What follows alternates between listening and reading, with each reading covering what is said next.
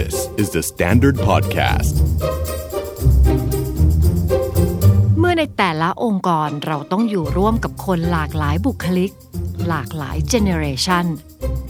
แน่นอนว่าความเห็นไม่มีทางเหมือนกัน เราจะทำอย่างไรเพื่อให้เราอยู่ร่วมกันได้ด้วยความเข้าใจ สวัสดีค่ะ ดุดดาววัฒนประกรณ์ และนี่คือ Are You Okay Podcast Are you okay วันนี้จะชวนคุยเรื่องในออฟฟิศในออฟฟิศของทุกคนเลย ก็ว่าได้ เพราะว่าในออฟฟิศของแต่ละคนก็จะมีคน และก็คนและก็คน คนหลายคน background หลายแบบ generation หลาย generation แล้วมีอีกมากมายเต็มไปหมดที่ไม่เหมือนกัน แล้วก็เหมือนกัน วันนี้ก็จะเชิญคุณบีอภิชาติ ขันทวิธีเจ้าของเพจ HR The Next Gen มาคุยกันอีกครั้งค่ะว่าการที่เรามีปัญหาในที่ทำงานในออฟฟิศส่วนใหญ่ ๆ มันคือเรื่องอะไรบ้าง เพราะหลายคนอาจจะเจอปัญหานั้นอยู่ แล้วก็คิดว่ามันเป็นปัญหาที่ออฟฟิศฉันที่เดียวนี่แหละ แต่จริง ๆ แล้วมันเป็นปัญหาแบบ ที่ทุกออฟฟิศมีแล้วมันเป็นเรื่องธรรมชาติ ส่วนใหญ่ปัญหาในออฟฟิศคืออะไรบ้างคะ จริง ๆ ปัญหาในออฟฟิศเนี่ยโอ้โหโคตรหลากหลายเลยนะ มีแบบวาไรตี้ถ้าเป็นปัญหาส่วนถ้าปัญหาที่เกี่ยวกับตัวตัวของเขาเองเนี่ยเป็นส่วนบุคคลเองเนี่ยจะเป็นปัญหาในเรื่องของเฮ้ยเมื่อไหร่ฉันจะโตวะ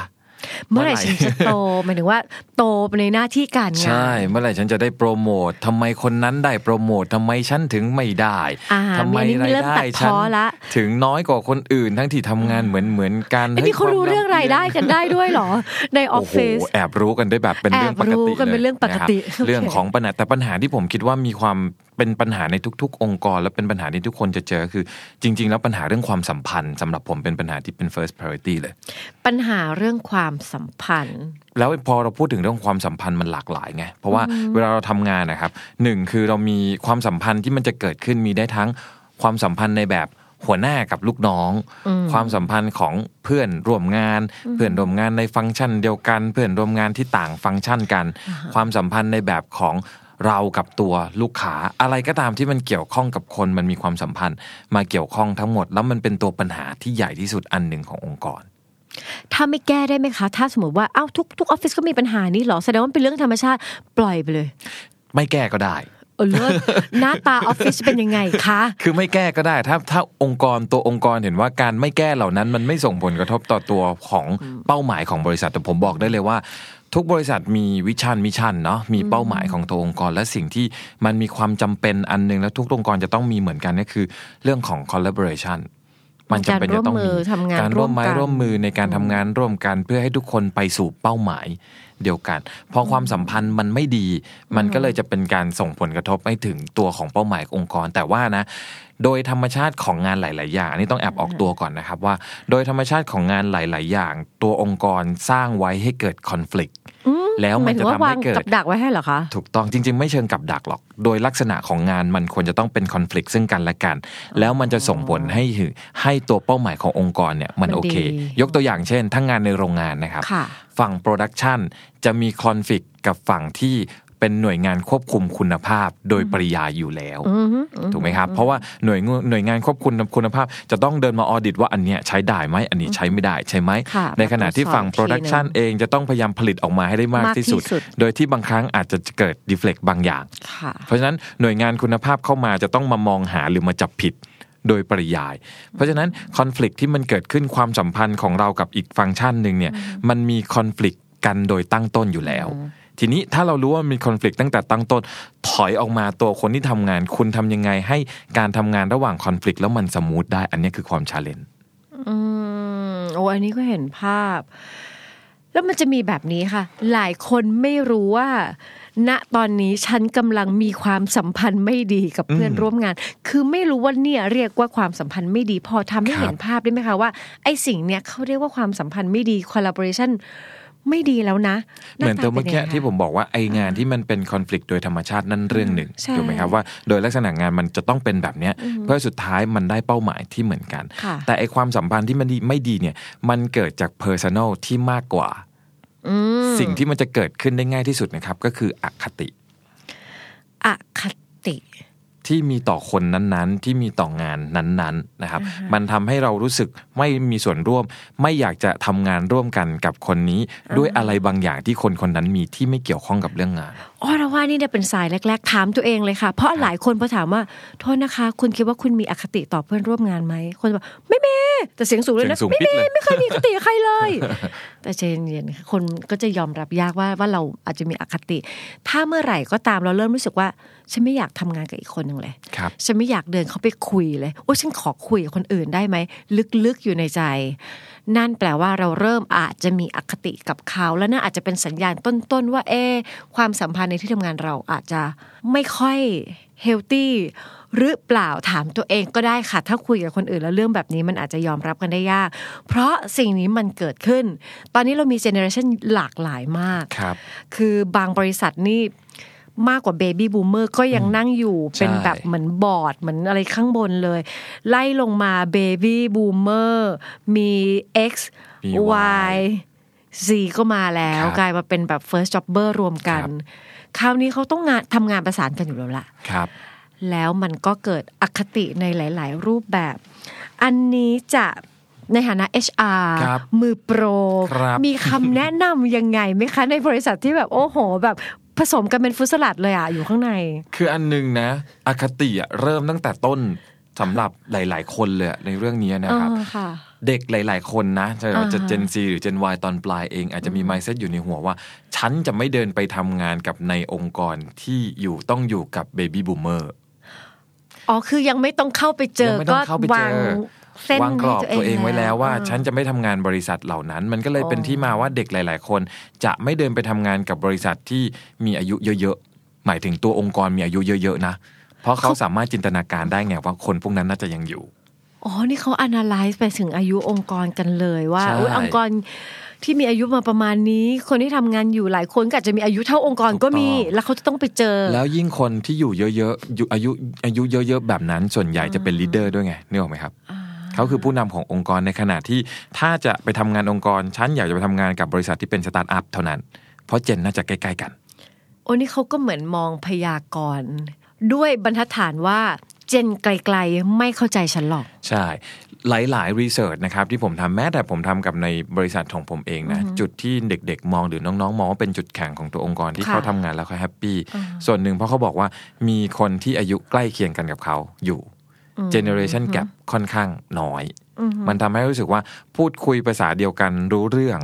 สามารถที่จะสื่อสารกันแล้วรู้ว่าต้องทำอะไรต้องทำยังไงเอานึกออกคนอายุไล่เรียกกัน มันก็จะมีความรู้สึกว่า เอออเห็นเข้าใจกันได้ง่าย ๆ ใช่ แล้วอย่างนี้จริงไหม ถ้าสมมติในองค์กร มีเจนเดียวอย่างเดียวเลย แล้วมันการทำงานมันจะเวิร์กหรือ องค์กรที่เขามีแบบหลายเจนอันไหนมันแข็งแรงกว่ากัน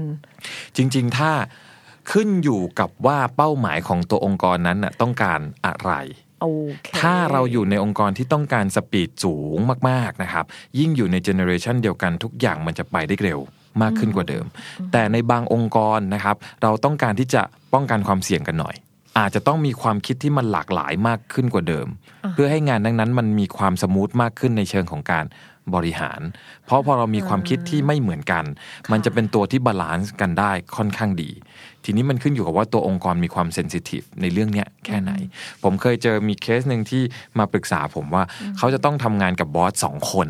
โอ้โห boss คนเดียวเป็นลูกน้องก็เหนื่น้ออยจะแย่ยู่แล้วนะมี bossสองคน boss คนหนึ่งคือคนที่อยู่ใน generation baby boomer แล้วอีกเจเนอเรชันหนึ่งคือเจเนอเรชันอยู่ในเจเนอเรชัน Y ตอนปลายเลยโอเคแต่เป็น level ที่เท่ากัน level ของการเป็น boss ที่เหมือนกัน คนหนึ่งต้องการใช้ความเร็วในการทำงานค่ะอย่านัดประชุมอะไรบ่อยๆ อีกคนหนึ่งบอกว่าถอยกลับมาประชุมก่อน เพื่อที่จะสามารถที่จะไล่เรียง process ในการทำงาน เหมือนที่เราเคยคุยกันเขาคราวที่แล้วใช่ไหมครับว่าใน generation baby boomer เนี่ยจะค่อนข้าง strict กับเรื่องของดิสซิ p ลินค่อนข้างมาก แล้วก็ strict กับตัว process ในการทำงานในขณะที่ Gen Y ตอนปลายปลาย Gen Y ตอนต้นนะครับหรือ Gen Z เนี่ยเราต้องการที่จะ hack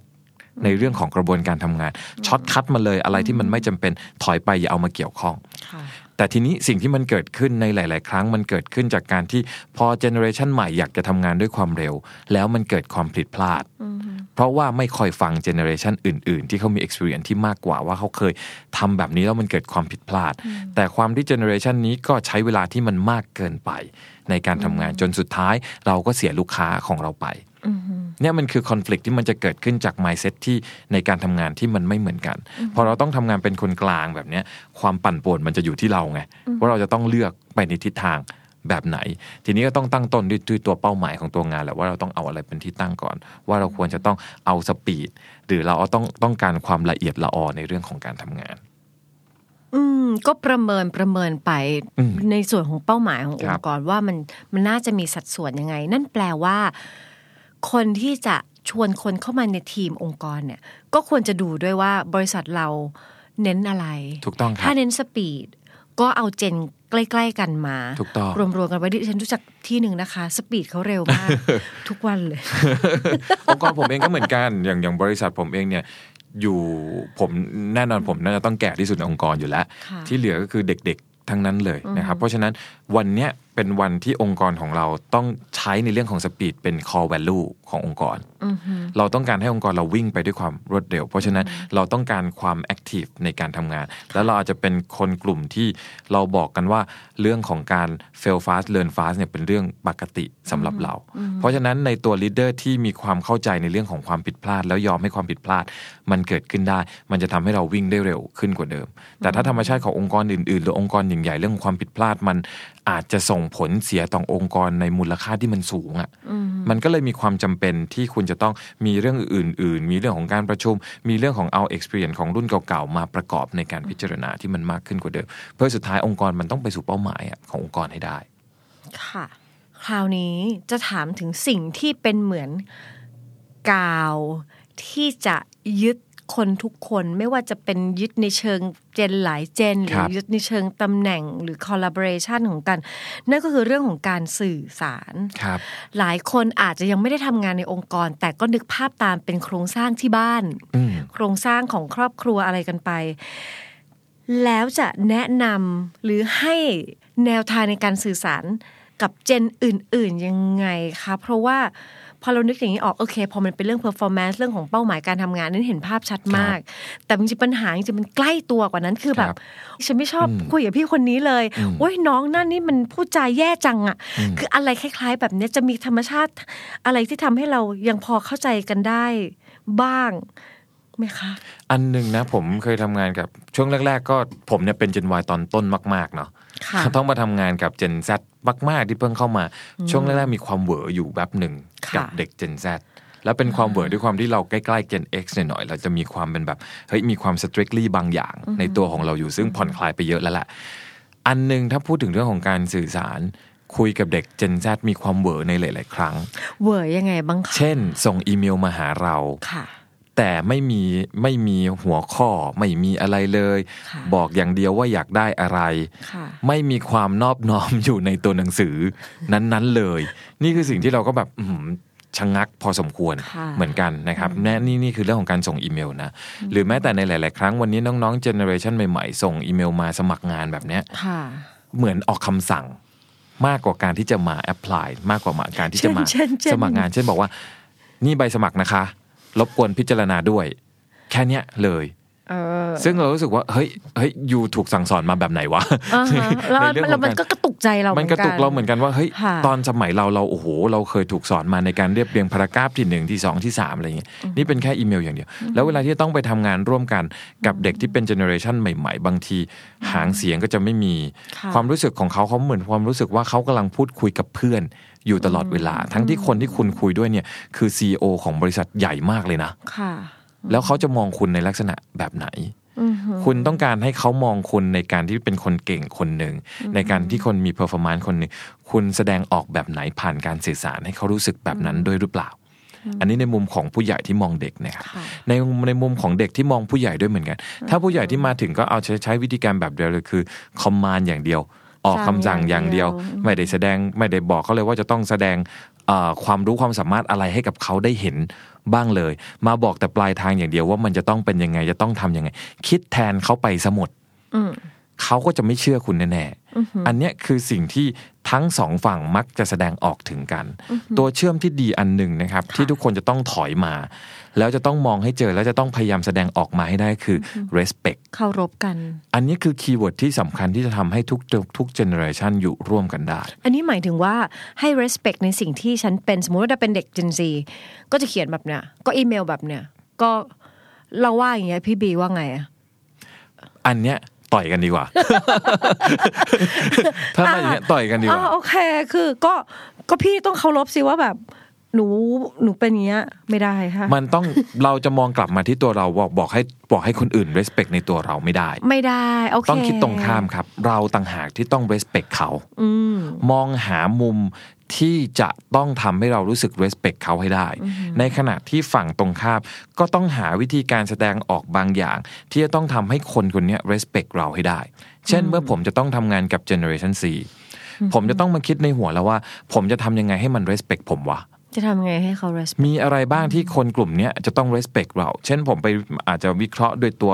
วิเคราะห์ personal หน่อยนะ ไม่ได้วิเคราะห์จากภาพใหญ่ ๆ อย่างเดียว เรารู้ว่าไอ้เด็กที่จะต้องทำงานกับเราเนี่ยเขาจะ respect เราในเรื่องของ knowledge ที่เรามีหรือ experience ที่เรามี เพราะถ้ายิ่งตัวเขาเองเป็นคนที่บอกว่าตัวเองเจ๋ง ตัวเองเก่ง เรายิ่งต้องทำให้เขารู้สึกว่าเรามี experience บางอย่างที่เขาไม่มีค่ะและเขาไม่เคยเจออแล้วโชว์อัพมันออกมา แสดงออกผ่านการผ่านคำพูดผ่านภาษาที่จะทำให้เขารู้สึกว่าเขากับเราใช้ภาษาที่ใกล้เคียงกัน ในขณะที่ตัวเด็กเองนะครับค่ะคุณอยากจะให้ผู้ใหญ่ respect คุณ คุณก็ต้องแสดงออกถึงวุฒิภาวะที่เหมาะสมกับวัยเหมาะสมกับตัวงานที่คุณเป็น แล้วรู้สึกว่าเรากำลังคุดพูดคุยกันในภาษาเดียวกันกับคนที่คุณสื่อสาร ร่วมกันกับเขา respect มันจะค่อย ๆ ทยอย ออกมาให้เราเห็น แต่ถ้าคุณอยู่กันแบบไม่ respect ซึ่งกันและกันเลย แล้วมองต่างฝ่ายต่าง ต่างมองว่าอีกคนจะด้อยกว่าอีกฝ่ายหนึ่งเสมอ ซึ่งมันเป็นเรื่องแน่นอนอยู่แล้วครับว่า คนต่างเจเนอเรชันกันมันจะมี pro and con มีจุดแข็งและจุดด้อยที่แตกต่างกัน ถ้า Gen Z เอาแต่มองว่ารุ่นพี่ๆเขามีความอ่อนด้อยนะในเรื่องของเทคโนโลยีแบบเนี้ยคุณจะไปขยี้เขาเรื่องของเทคโนโลยีอย่างเดียว แน่นอนยังไงคุณก็ชนะ แล้วเขาไม่สามารถที่จะ เอาเรื่องของเทคโนโลยีมาชนะคุณได้อยู่แล้ว ในขณะที่เจนบนบนๆมองลงมาที่เจนซีแล้วมองว่าไอเด็กกลุ่มเนี้ยมันไม่มีประสบการณ์หรอก ก็แน่นอนสิก็เขาเพิ่งเกิดมาแค่ไม่กี่ปี เขาจะมีประสบการณ์บางเรื่องที่เหมือนกับคุณที่เกิดมา 50-60 ปีได้ยังไง ถ้าเรายังมัวมองแต่จุดอ่อนของแต่ละฝั่งนะครับ มันจะทำให้เราไม่สามารถที่จะ respect ส่วนที่มันเป็นจุดแข็งของอีกฝั่งหนึ่งได้ ฉะนั้นการที่จะอยู่ร่วมกันตัว respect นี่แหละคือสิ่งที่สำคัญ ได้ กุญแจสำคัญเอาไปใช้ได้ทั้งในออฟฟิศที่บ้านหรือว่าในสังคมในวงกว้างเลยว่า สุดท้ายแล้วไอ้ความแตกต่างของมนุษย์จริงๆแต่ละหน่วยมันมีอยู่แล้ว ครับผม เพียงแต่ว่าจะอยู่ร่วมกันหรือว่าจะสื่อสารต่อกันอย่างไร นั่นคือประเด็นที่สำคัญ แล้วก็กุญแจดอกนั้นมันก็คือการเคารพในจุดแข็งของคนตรงหน้า คือเราเห็นอยู่แล้วแหละว่าทุกคนมีจุด แข็งมีจุดครับอ่อน มันไม่จำเป็นต้องไปขยี้เพื่อให้รู้สึกถึงชัยชนะ แล้วสุดท้ายความสัมพันธ์เราก็ปลิวหายครับผมไป เรามองจุดที่เป็นจุดแข็ง เราเคารพสิ่งนั้นของเขา เราก็จะสามารถที่จะแบบว่าเห็นจุดดีของเขา เราก็อยากที่จะ เข้าหาเขาได้ชื่นชมเขาได้ กลับกันและถ้าเราอยากที่จะให้คนอื่นๆมา respect เราถ้าเราต้องการมันมากนัก เรียกร้องอย่างเดียวอาจจะไม่ได้ การแสดงออกถึงคุณค่าบางอย่างที่เราวิเคราะห์แล้วว่าโอเคเจนเจนซีนะเขาเขาให้คุณค่ากับเรื่องของ knowledge ของเราความเก่งกาจของเราก็แสดงออกสิ่งนั้นให้เขาเห็นเขาก็จะ respect เรา หรือถ้าเราเป็นเจนซีเราไปคุยกับผู้ใหญ่ เรารู้ว่าเขาให้คุณค่ากับเรื่องของวุฒิภาวะ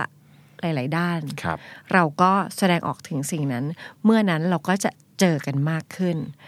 มันเป็นเรื่องที่นึกออกว่าพูดมันอาจจะพูดง่ายครับมันดูเหมือนแบบก็ใช่สิ แต่ทำนี่อีกเรื่องหนึ่ง ลองดูค่ะ ไม่น่าจะมีอะไรเสียหาย ยิ่งเราเคารพใครมาก ๆ ไม่แน่ใจว่าผลเสียมันจะคืออะไร ลองดูคิดว่าการ respect มันน่าจะเป็นเสน่ห์อย่างหนึ่ง น่าสนุกดีด้วย ครับผม ฟัง Are You OK episode นี้แล้วลองสำรวจตัวเองแล้วก็คนรอบข้างดูว่ายังโอเคกันอยู่หรือเปล่า ถ้าไม่แน่ใจว่าโอ หรือไม่โอ ลองปรึกษานักจิตบำบัดหรือว่าคุณหมอก็ได้ จะได้มีสุขภาพจิตที่แข็งแรงแล้วก็โอเคกันทุกคนนะคะ The Standard Podcast. Eye opening for your ears.